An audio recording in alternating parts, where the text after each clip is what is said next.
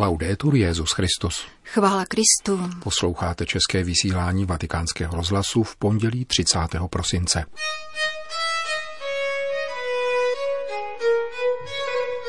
Bojujte proti nenávisti a předsudkům, píše papež František do jezuitského obtýdeníku Čivilta katolika. Neočekáváme, že příští rok najednou nastane mír, ale doufáme, že spolu obě strany začnou alespoň hovořit. Zhrnuje svoje přání apoštolský administrátor latinského jeruzalemského patriarchátu arcibiskup Picabala. O Vánocích v syrském Alepu uslyšíte v rozhovoru s polskou misionářkou, sestrou Brigitou. Hezký poslech přejí Jana Gruberová a Milan Glázer. Zprávy vatikánského rozhlasu. Vatikán. Před 170 lety požádal Pius IX. tovaristvo Ježíšovo o založení listu La Civiltà Katolika, který od té doby věrně doprovází všechny papeže. Děkuji za pomoc, kterou poskytujete také mně, píše papež František v blahopřání jezuitskému periodiku, které dnes v předpremiéře zveřejnili jeho webové stránky. Papežovo rukopisné přání otiskne časopis v prvním čísle Nového roku v sobotu 4. ledna. Prožívejte nadále dynamický vztah mezi životem a myšlením, a to s naslouchajícím zrakem a zavědomí, že katolická civilizovanost je ta, kterou prokázal milosrdný Samaritán. Skazuje dále římský biskup do redakce obtýdeníku řízené otcem Antoniem Spadárem a publikovaného z imprimátur státního sekretariátu svatého stolce. Přeji vám, abyste se tvořivě projevovali v Bohu a proskoumávali nové cesty, které se nabízejí rovněž díky novému mezinárodnímu dechu, oživujícímu váš časopis. Z jeho stránek promlouvají hlasy z mnoha hranic, kterým je nasloucháno. Pokračuje František se zřejmým poukazem na pětijazyčné vydávání časopisu od dubna roku 2017 a následné rozšíření jeho redakčního týmu o 12 korespondentů z celého světa. Římský biskup dále vybízí rozlišujte mezi různými jazyky, bojujte proti nenávisti, omezenosti a předsudkům. A především se nespokojte s tím, že byste navrhli nějaké zalátání či abstraktní syntézu. Naopak, ujměte se výzvy, kterou klade překypující neklid současné doby, v níž ústavičně Bůh koná své dílo, uzavírá papež František. La Katolika, periodikum založené roku 1850 skupinou nápolských jezuitů, je nejstarším činným italským časopisem. V jeho zvláštním čísle věnovaném 170 letům nepřetržité existence se šéf-redaktor Antonio Spadaro zamýšlí nad současným pontifikátem v článku nazvaným Papežova vzpoura proti apokalyptické retorice. 9. listopadu 1989 se začala hroutit berlínská zeď. Nastal soumrak totalitarismu. Zdálo se, že vzniká nová epocha, poznamenaná globalizací, která se však dnes vyznačuje lhostejností a konfliktem. Zatímco jedna zeď byla stržena, vznikly ve světě mnohé jiné.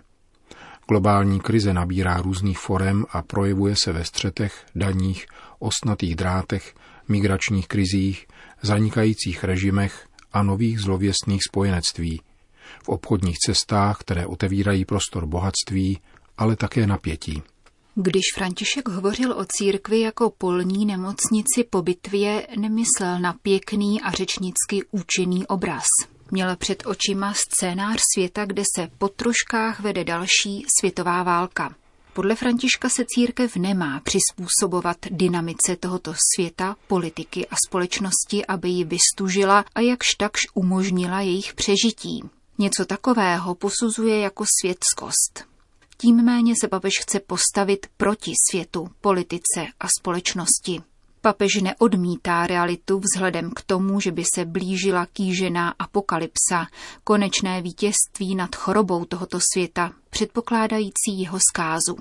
Nenaléhá na to, aby krize tohoto světa vyústila v krajní důsledky tím, že by hlásal jeho bezprostřední konec. Ani nedrží pohromadě kusy otřásajícího se světa tím, že by usiloval o prospěšná spojenectví, ekvilibristiku a lobbying. Kromě toho se nesnaží odstranit zlo, protože ví, že to není možné. Zlo by se jednoduše přesunulo a projevilo jinde, v jiných formách. Papež se naopak snaží zlo neutralizovat. Právě v tom spočívá klíč k pochopení významu Bergoliovské akce. Zde jsou jeho vnitřní muka. Z diplomatického hlediska na sebe tudíž František bere odpovědnost za riskantní pozice.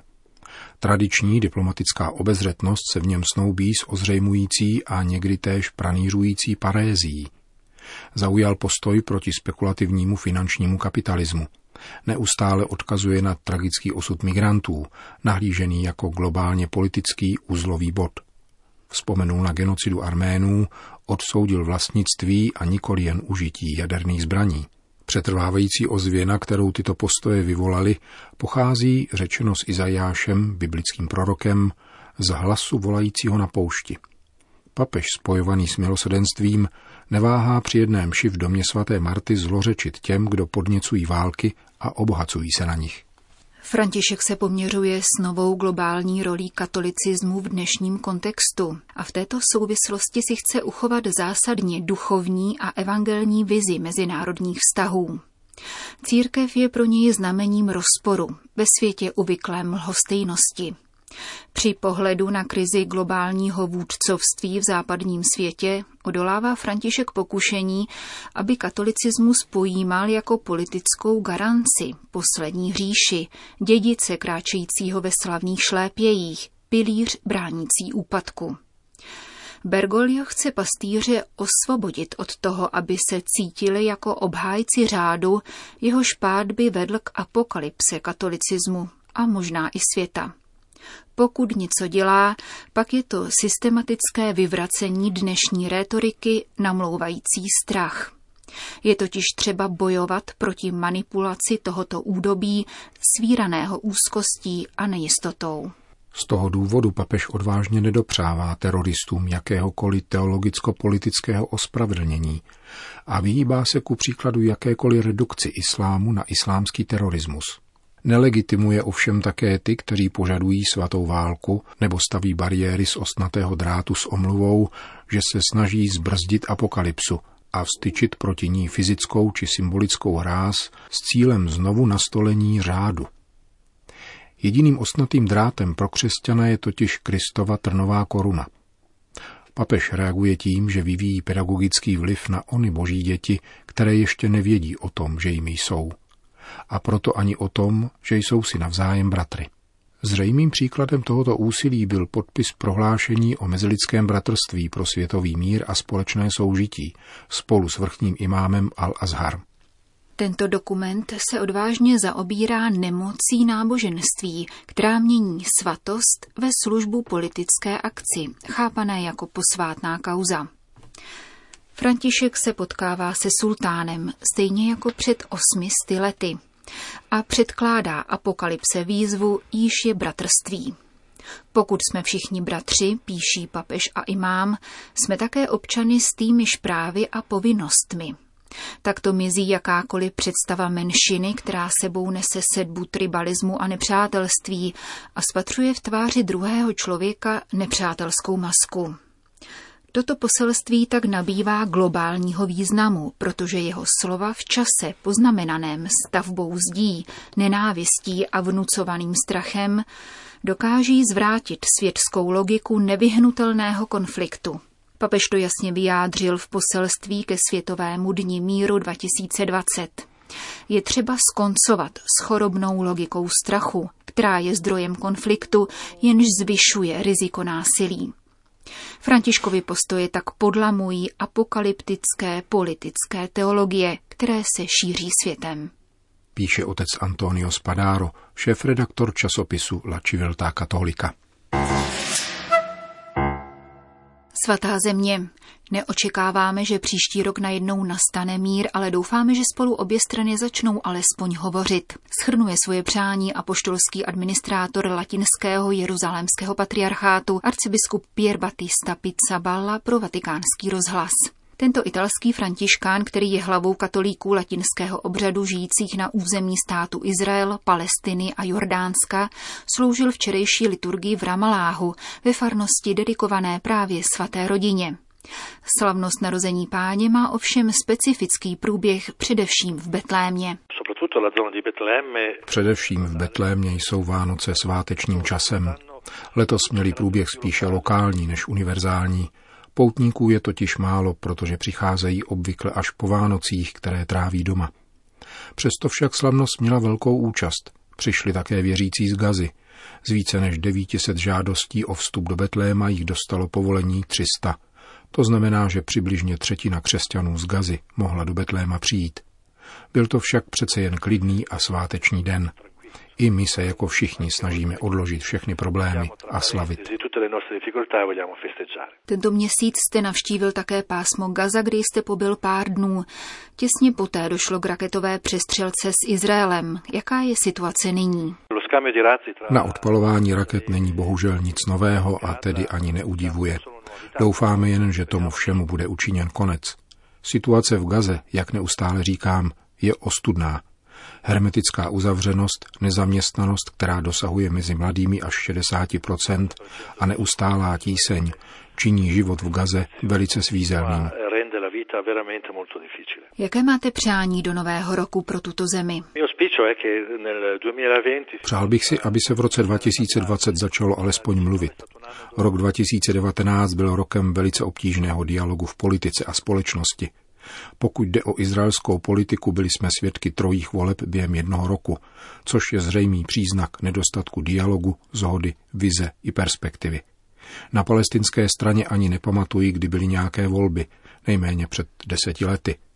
Přeji si tedy, aby rok 2020 byl rokem odpovědnosti v politickém a sociálním životě, ale také v církevním a náboženském, protože se nemůžeme nijak vyčlenovat. Neočekáváme, že příští rok najednou nastane mír, ale doufáme, že spolu obě strany začnou alespoň mluvit a navážou rozhovor, který potom povede ke klidnějším vzájemným vztahům.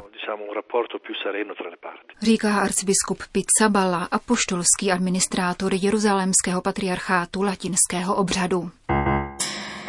Sýrie. Vánoce v Alepu byly letos obzvláště hladové. Situace v tomto syrském městě je dnes daleko složitější než před rokem – Skutečnost, že nepadají bomby, ještě neznamená, že se situace zlepšila. Bída je tak veliká, že ji lze jen těžko vyjádřit. Humanitární organizace zároveň výrazně omezují pomoc, jako by válka v Sýrii už skončila. Ale tak tomu není. Říká pro vatikánský rozhlas sestra Brigida Maniurka z kongregace františkánek misionářek Pany Marie. Polská misionářka pracuje v Alepu dlouhá léta.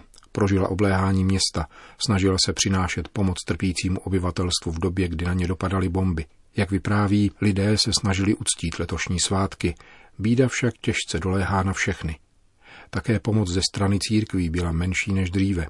Naše zdroje stačily jen na zakoupení teplého oblečení pro děti, na boty se už nedostalo. Říká pro náš rozhlas sestra Brigida. Dodává také, že vánoční liturgie se z bezpečnostních důvodů slavila brzy v podvečer. Navzdory mnoha nesnázím byly kostely plné. Františkánský kostel zaplnili příchozí do posledního místa. Připravili jsme velmi symbolické jesličky, které ukazují Ježíše jako světlo, přicházející osvítit každého člověka. Náš farář, otec Ibrahim al-Sabak, v homilii mluvil o temnotách, ve kterých žijeme. Nejen o těch fyzických, které jsou důsledkem nedostatku proudu, což silně pociťujeme o večerech, když je město pohroužené v naprosté temnotě, ale také o soumraku budoucnosti. V současné situaci mnoho lidí nevidí na konci tunelu našeho utrpení žádné světélko. Otec Ibrahim připomínal, že tímto světlem je Ježíš. Vyslovil také přání, aby on byl světlem této země a aby přemohl temnoty, které v Sýrii panují. Mnozí mají dojem, že svět na syrské drama již zapomněl, dodává misionářka. Když prosím o pomoc, často slyším, že válka přece už skončila a že se mají syřané sami pustit do práce.